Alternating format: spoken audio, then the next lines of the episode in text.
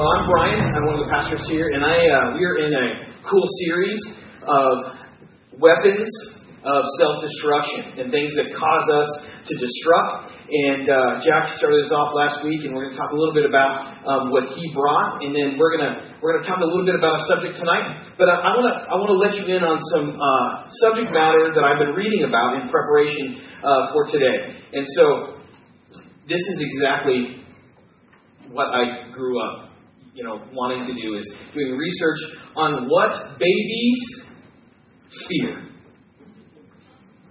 Right? And, and I was thinking to myself, I was reading this first article, and this is the first article that came up was what do babies fear? And I was like, well, how do you test that? I mean, the two things that came up that, that makes a baby, or that they say that babies fear are falling, obviously, and loud noises. So I, I, I was just curious how how these researchers did this. Like, do you like sign up your baby for you know this you know ten dollars an hour thing, and you, they throw them off ledges or throw them off tables and see see what happens, or or or what is that? But so that is that is the baseline. So they're saying that when we're born, that we have two fears: fear of falling and fear of loud noises. And so Anything after that gets added on. We add on to our fears. And so some some of you uh, are afraid of blank. So I bet there's some people in the room that are afraid of spiders. Anybody? Raise your hand. Spiders are the most weirdest things, and when I get to heaven, I'm going to ask God, why did you create them? Um, some of you guys don't like to go up on ladders or or you're um, any kind of heights. Any who's the any afraid of heights? Don't like, yeah, I get that one. And um, and there's many, many other ones. This one I don't understand, but there's probably someone in the room that is probably very afraid of this. Clowns.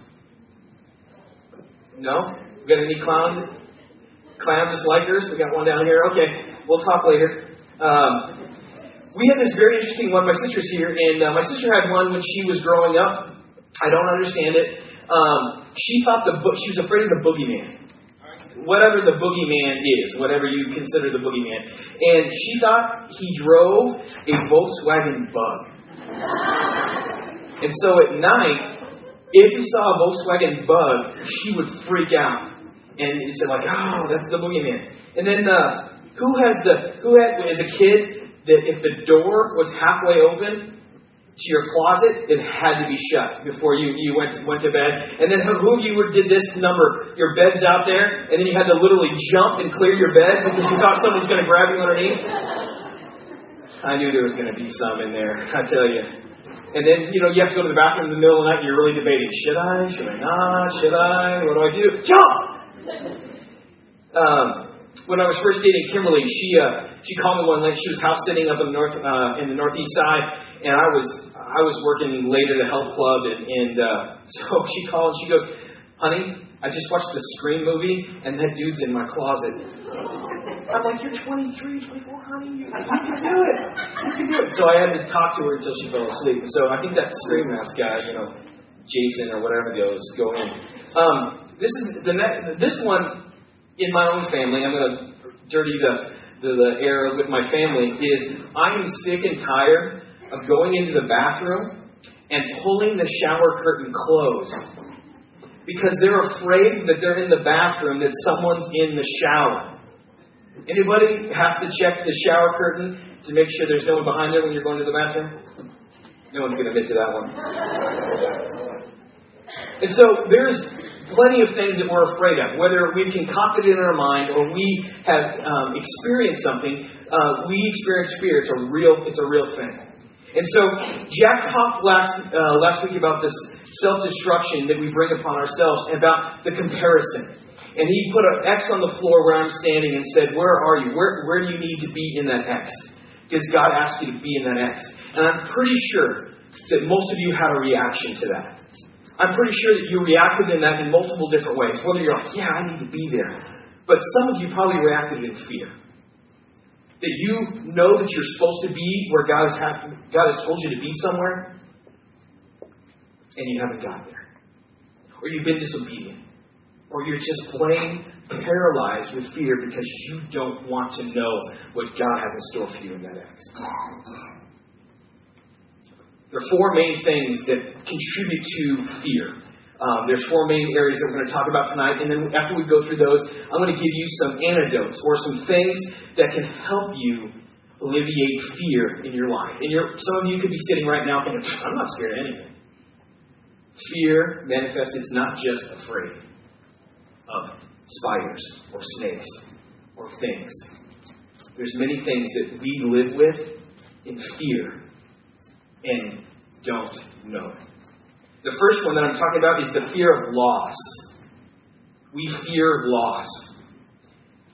If we're married, Kimberly, when we first got married, um, it's unique, you know, now you get to sleep some, with someone, and, and it's, it's, it's unique. I didn't sleep very well. And uh, she was so excited that we were married, but also so terrified that something that she was going to lose me even now that we were married. And so every night I expected it.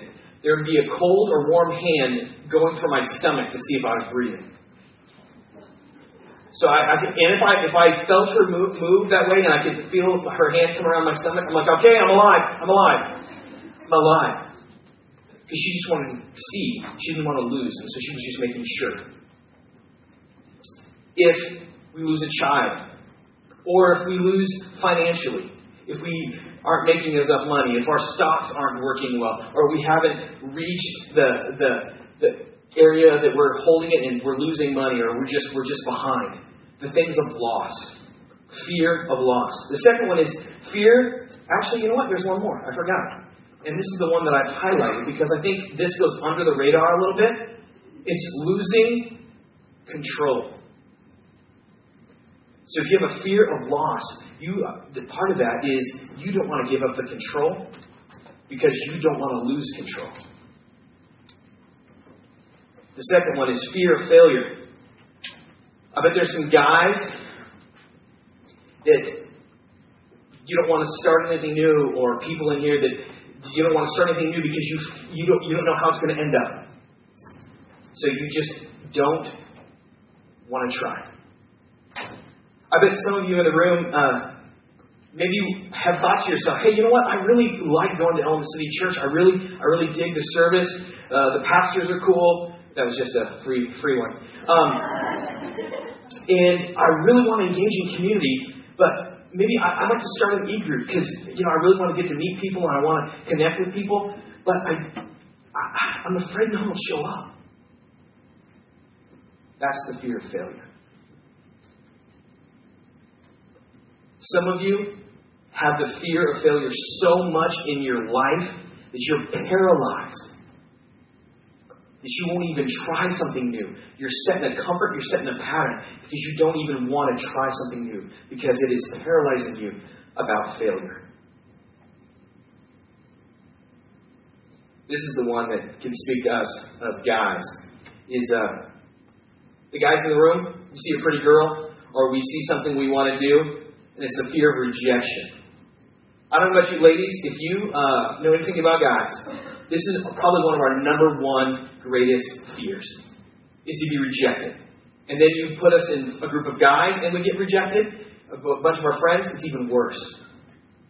And so, guys, she might say no. And that is too much for us. And so we have a fear of rejection. Some of us are married, and uh, the spouse may end up leaving. The fear of leaving or of, of rejection of that, that they chose someone else, or even in a relationship, that they, your partner, or the, your girlfriend or boyfriend, chose somebody different than you, feeds into the fear of rejection. Also, how many of you have a hard time saying no? And I need a hand. That's also a fear of rejection. People pleasing. We feel like we need to please everyone, say yes to everyone, and do everything for everyone. Is also a fear of rejection. And at the bottom of it, if you feel like you're feeling rejection, it's mostly probably because you're feeling not important enough for others. So you try to fill it with things and doing things for others. So we have fear of failure, we have fear of rejection, and then now we have the fear of the unknown. The fear of the unknown, I think, terrifies most of us because we want to know the plan. We want to know, at least in some area, the direction in which we're going. We want to know, hey, that's the city I'm going to live in. That's the, the job I'm going to do. And when God sometimes calls us, or life sometimes puts upon us, hey, I lost my job. Or I have a new job. I don't know what my expectations are. Some people are in bad relationships or in a bad spot in their life, and they stay in that bad spot because they don't want to step outside of that because the bad spot is what they know. And so they don't want to step out and change things because they just are so afraid of the unknown. And the other side of that is people don't act or move or feel freely or take risks because everything's going so well. But I, the other shoe's going to drop or something bad's going to happen. I've had three months of really good, good life, and then I, I think the fourth month is going to be bad. So we, we live out of fear. We battle these fears as an undercurrent to our life. These things happen as the way we make decisions, the way we live, the way we interact with each other. And we live in fear, handcuffed by something we can't see. 2 Timothy 1 7 says this God does not, has not given us a spirit of fear, but of power, of love, and a sound mind. Let me read that again. God has not given us a spirit of fear, but of power and of love and a sound mind. So if we take God's word and we just take that verse and said, God has not given us a spirit of fear, that means He's not given us fear. That is something of this world, not of Him. And fear is not from God. Let me hear that one more time, just for our slow listeners. Fear is not from God. People say that fear is the opposite of faith. Anybody heard that? Just not? Fear is the opposite of faith, people say. I'm saying fear is faith, just put in wrong things. Fear is faith, just faith in the wrong things. Fear is placing faith in the what ifs. Placing fear in the what ifs. Here's Moses. Anointed, wanted, God wanted him to lead the, uh, the Israelites out of Egypt. He does the coolest thing ever in one of my favorite Bible stories. God lights up a burning bush. He lights up a burning bush. It doesn't consume the tree, but it just burns.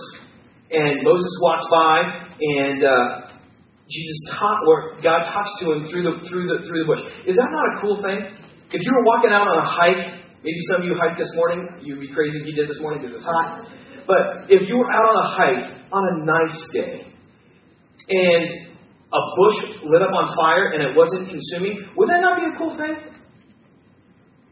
I'd be terrified, but it would be a very cool thing.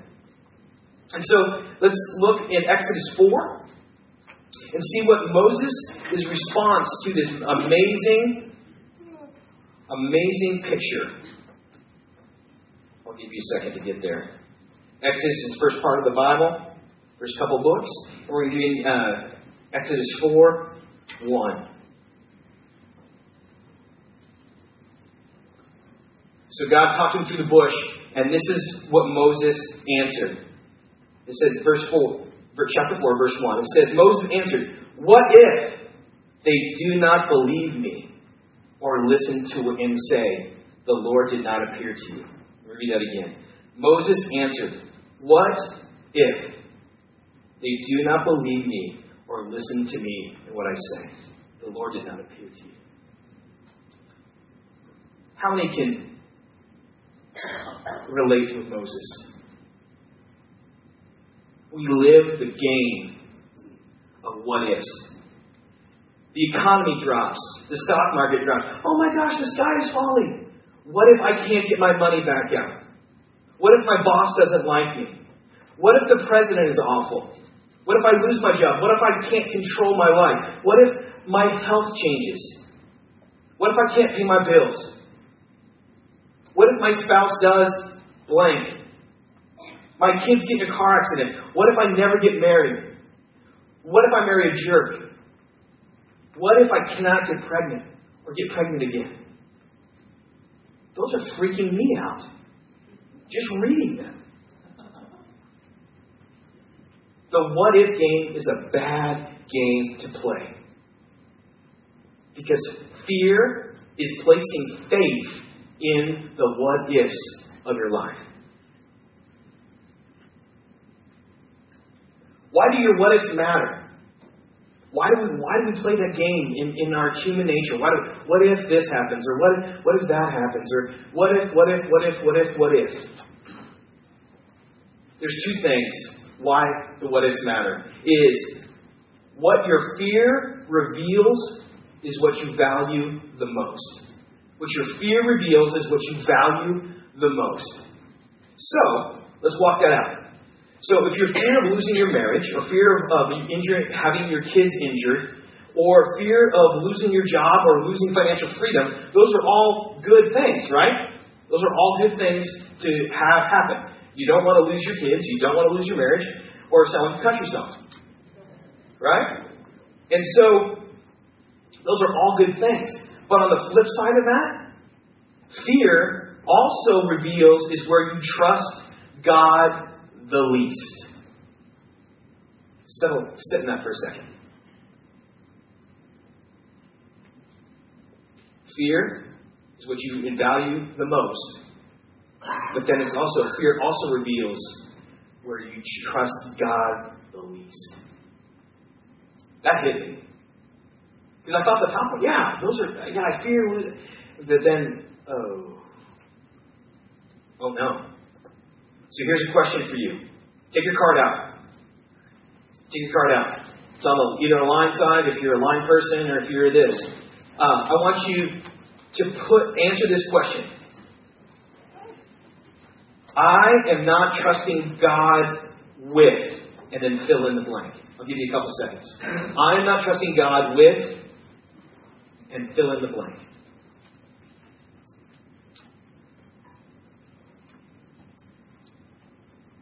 I am not trusting with God with. If you think the person next to you is going to listen, it small, or look over, or cheat, or something, or copy. Everybody got one? You got it, put your put your card in the air. I don't see everybody has a card in the air. Still writing? Okay, cool. We're gonna we're gonna do with something that in the towards the end of this end of the talk. Excuse me. All right. So I'm going to tell you a personal story because I wouldn't expect you to write something down. Um, and then if you wanted to come up in, on these microphones and we'll just tell everybody. No? All right. Well, I'm going to. So um, one of my one of my biggest fears, um, and that that I had to that I had to deal with for a long time is I don't do school well. Um, I did enough school in high school to play sports because I played basketball, football, basketball, and baseball, and that, that was enough incentive to me to, to play sports was to get enough done. I was a student council guy, and I walked around all the time and tried to get out of classes and smooch my teachers, and it was just it was probably not a good experience. So as I went into college, in, into junior college, I got distracted. I got all kinds of um, things that were better to do than to go to class, and my parents probably paid out a lot of money that they well, I wouldn't say wasted because I got credits, just not very good ones. Um, and so um, I got into the professional world, and I still didn't have a degree. I had my associates, and uh, I had come and I went to school for a little while, and then I, I'd stop, and I'd go, and I'd stop, and I'd go, and I'd work in doing stuff in Mexico, and then I would, you know, do ministry work, and then I'd stop, and go for a little while, and then I'd say, you know, it's time, let's do it. And so I I'd jump on board, and I would go. And then I got a job at a church, and uh, as working with youth. And inevitably, when you work in circles of pastors and church, three conversations usually come up. One is how big is your group, or how successful you are. You're talking about Jack talked about that last week about the comparison. The other one is where did you go to seminary, where did you go to Bible college? And the third one is is how long you've been working and, and you know how much you how much you get paid. Those are smaller conversations. But so I feared the second question. I feared the second question. Because here I am sitting with an associate's degree, working in a church, and I was working with guys that had college degrees, and, and I, I freaked out when that conversation would come up. And I would literally try to avoid those conversations. When I heard the conversations going, I'd intentionally come a little bit late to uh, group meetings because if, if, someone was new there and they would do that, and I, so I would avoid those conversations. So I began to fear talking about and being open with my colleagues because I felt they were going to judge me, and I didn't want to look insecure um, and know that I didn't have that degree or I was putting a, a label on myself that that I that I wasn't um, who I thought I would be or should be. And so, started having kids. It was harder to go do school. Um, and I want to let you know, for anybody that is struggling in education, um, it is. Don't think like a five-year plan is bad or a six-year plan. I got an 18-year plan. All right, so I got it done, but it was because I went to God. I went to God, and that's that's one thing is I have to acknowledge, I have to acknowledge, this is the one antidote that we have, not antidote per se, but one thing that we can do to eliminate fear in our life. We can, we can, we can acknowledge what that fear is or what causes that fear. I had to, I had to admit that I was fearful of people judging or looking down on me because I didn't have um, what they had which was also the comparison, right? But I also lived in fear because I would avoid the conversation. So acknowledge the fear and choose to trust in God. I did that. Did it come the first time I had that conversation? No. Did it come the second time? No. For you math majors, there's probably several numbers there. Until I felt comfortable knowing that, you know what, it doesn't matter. It doesn't matter God's got me here doing what I need to do and at this time. And, but it didn't it didn't go away. But when I started to acknowledge it, when I acknowledged that that fear was there, I begin to get the trust back with God. And you, you probably say, Brian, but I've had really untrustworthy people in my life. I, I I'm not trusting. I don't I don't want to trust anybody. I, am going to rely on myself and me only, and I'm going to get through this life that way. Some of you have been wrecked by relationships, by people that have abused you, have treated you poorly, that have kind of diluted and kind of squelched your desire or your willingness to trust God. I'm letting you know God is bigger than that. This is about trusting the God who created you, the same God who created the heavens and you, the God who put his Son on the cross to die for you. He is proven trustworthy. One of my favorite Bible characters is David. David, before he became king, there was a king in charge named Solomon. And Solomon was an insecure guy that didn't want David to be king, and so he literally sent every every person of power after David to, to basically get rid of David.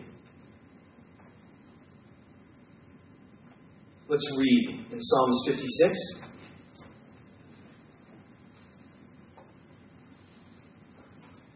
cheated. I had it marked. So this would be like this would be like the president saying your name and saying putting it on posters and saying this guy or this gal needs to be done. They're out. We're done. We're one. We, we just want to get rid of them. We just want, don't want them to exist anymore. It would be like a king, this king at this time, or a president in our time, or in any other country, basically trying to eliminate another person. And so he was being bombarded and had to watch every where every step that he took and everywhere he went because people were after him. And so in, in 56, in 56 2, it says, My adversaries pursue me all day long. In their pride, many are attacking me. So these guys are just going after him. And I love it how it says, in their pride, they're attacking me. And then in verse 3, it says, When I'm afraid, I put my trust in you. In God, whose words I praise, in God I trust, and I am not afraid. What can mere mortals do to me? I love that. When I am afraid, I put my trust in you. In God, whose word I praise.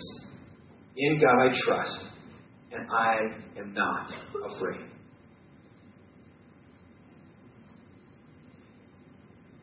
Do you think Jesus was freaked out in the Garden of Gethsemane and knowing that he was going to die? Absolutely. Do you think other Bible characters that Shadrach, Meshach, and Abednego, and they were about to be thrown in the furnace, do you think they had fear? I wouldn't be freaking out if someone tried to throw me in a burning furnace. There's so many Bible characters that that had fear, but they trusted in God. So David asks, What would mortal men do to me? We could kill him, right? But I think this is what David in the rest of his Psalms shifts from the physical problem of having fear to an eternal problem or taking that problem internally. He took his mind off the physical and shifted to the eternal. When we focus on the eternal things of who God is and who Jesus is in our life, we don't focus on the fear that's right in front of us. And when we focus on Him, He becomes the middle. See, I am I am the problem right here. So if I turn this way and my problem is there, and I'm fearing that, and I it's controlling me, when I seek not the physical and I go eternal, I step back. Jesus and God is in the middle on the other side of my fear. So when I look to the eternal, I'm looking through God to the fear, not taking out and looking at the fear straight on. Does that make sense? So the second thing that we can do, one, is acknowledge where our fear comes from. Acknowledge where our control is, acknowledge what what in our brokenness, in our in our lives and expectations, what is causing us to fear. The second one is seek seek, seek God until He takes over the fears or lessens the fears. Is that easy? Because we're, we're a microwave kind of people, aren't we? We have more fast food restaurants in Tucson than anything else. We want our food fast, we want everything fast. And so we say, hey, we're going to seek God. We do it once. Oh, he didn't answer. Seek God again. Didn't answer. Oh, I'm going to read my. I'm going to read the whole Bible. So you read the whole Bible. He doesn't answer. We need to seek Him until He lessens it or removes it from us. Let's see what Psalms 34 Psalm 34:4 says, This is David again. I sought the Lord, and he answered me. He delivered me from all my fears. I sought the Lord, and he answered me. He delivered me from all my fears.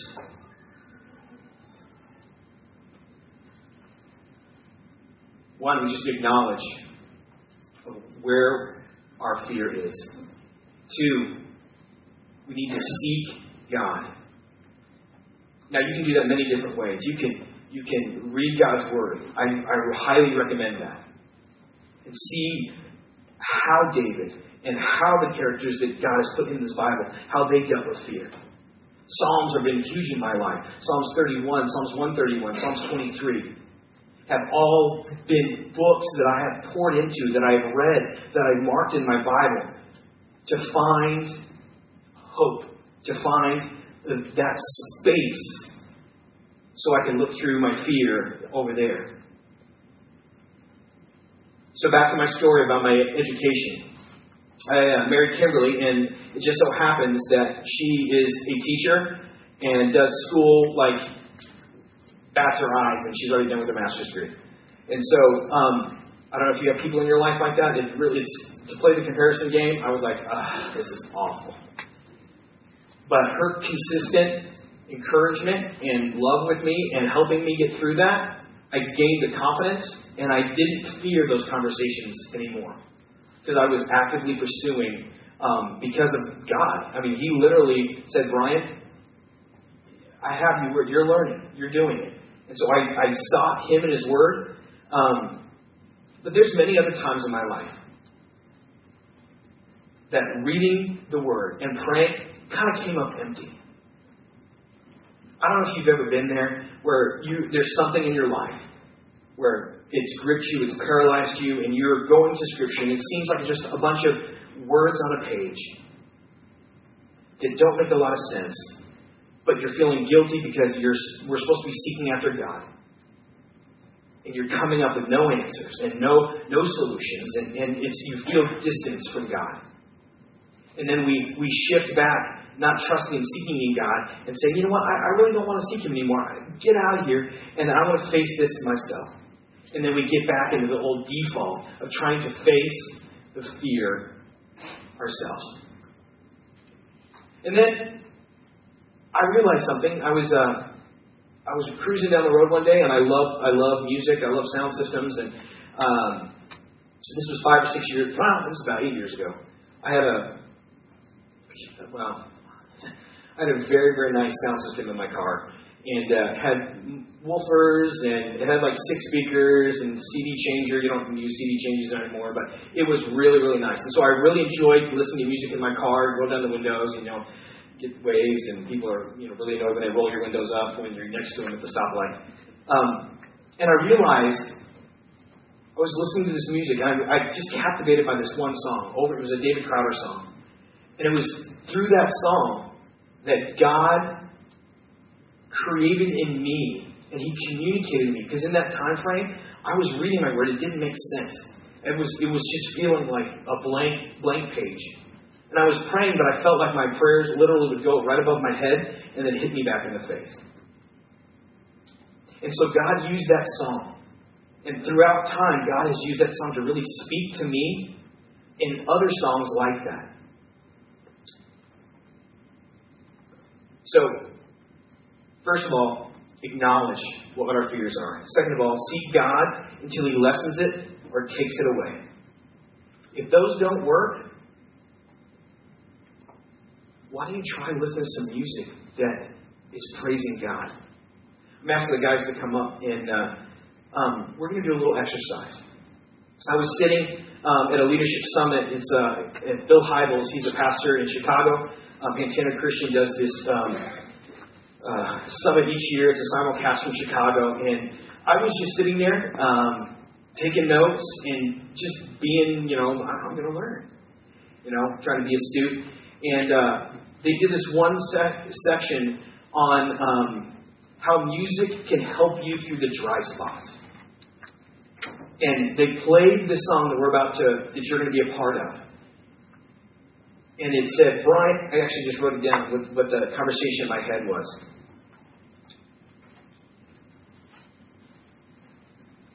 It said, the, the Spirit impressed on me, why are you worrying? Why are you stressing? You no longer need to be a slave to those things that you worry and fear about. You are a child of God. And so I sat there in that moment as this song played over us in this room at the summit. And I was like, wow, thank you for this song. Thank you for this, these words that connected to me in a deeper level than, than Scripture at the time. And since I've listened to that song, I listen, I listen to it maybe three, or four times, five times a day sometimes now. Because I think God gave me that song to help me in my dry spot or in my fear. And so, what I want you to do, I want you to just open your heart and your mind. No matter if you are on top of your relationship with Jesus and you feel ultra connected, or if you come here for the first time and you're like, who is this Jesus? I just heard there was cute girls and music. I just want you to sit and this is the truth of God's love for us. Because He did not give us a spirit of fear, but a spirit of power and of love and a sound mind. So I just want you to I want you to respond to this song as they sing. I just want to let it open. You guys, if you feel like you need, if you're like really reserved and you feel like, here, I ain't raising my hands, I want you to step outside that comfort. If you do something different, listen to your spirit. Listen to something through this song because this song has impacted me and has impacted many, many others. So we're going to play that song. Lyle, you're going to sing it. And then I'm going to come back out. Let's just listen to the truth as this as the truth comes out of these speakers and over into our ears. Let us just live this out in this moment.